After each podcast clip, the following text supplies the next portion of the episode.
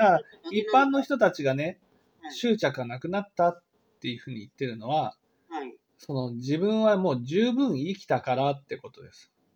十分生きたか。あしいつ死んでもいいのよ、みたいないつ死んでもいいのよって言ってるのは、自分が、ね、自分だと思ってる我が死んでも崩れないと思ってるからです。の。うんだから自分だと思ってるものがあるわけですよ。はいそれを確立するために、ね、私たちって普通の人は生きてるわけですね。はい。で、長く生きると自分ってもう十分生きたから、これが自分だっていうものができるわけですよ。だからもうそれができてしまうと、もうこれ以上それを、その、作る必要がないから、だから何の執着もないっていうふうに言うんです。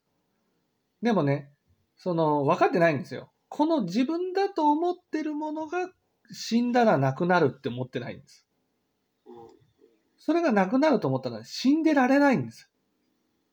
こんな簡単にし、もう、いや、死んでもいいわねっていうふうにはならない。ええで、よくその、年寄り同士ですから、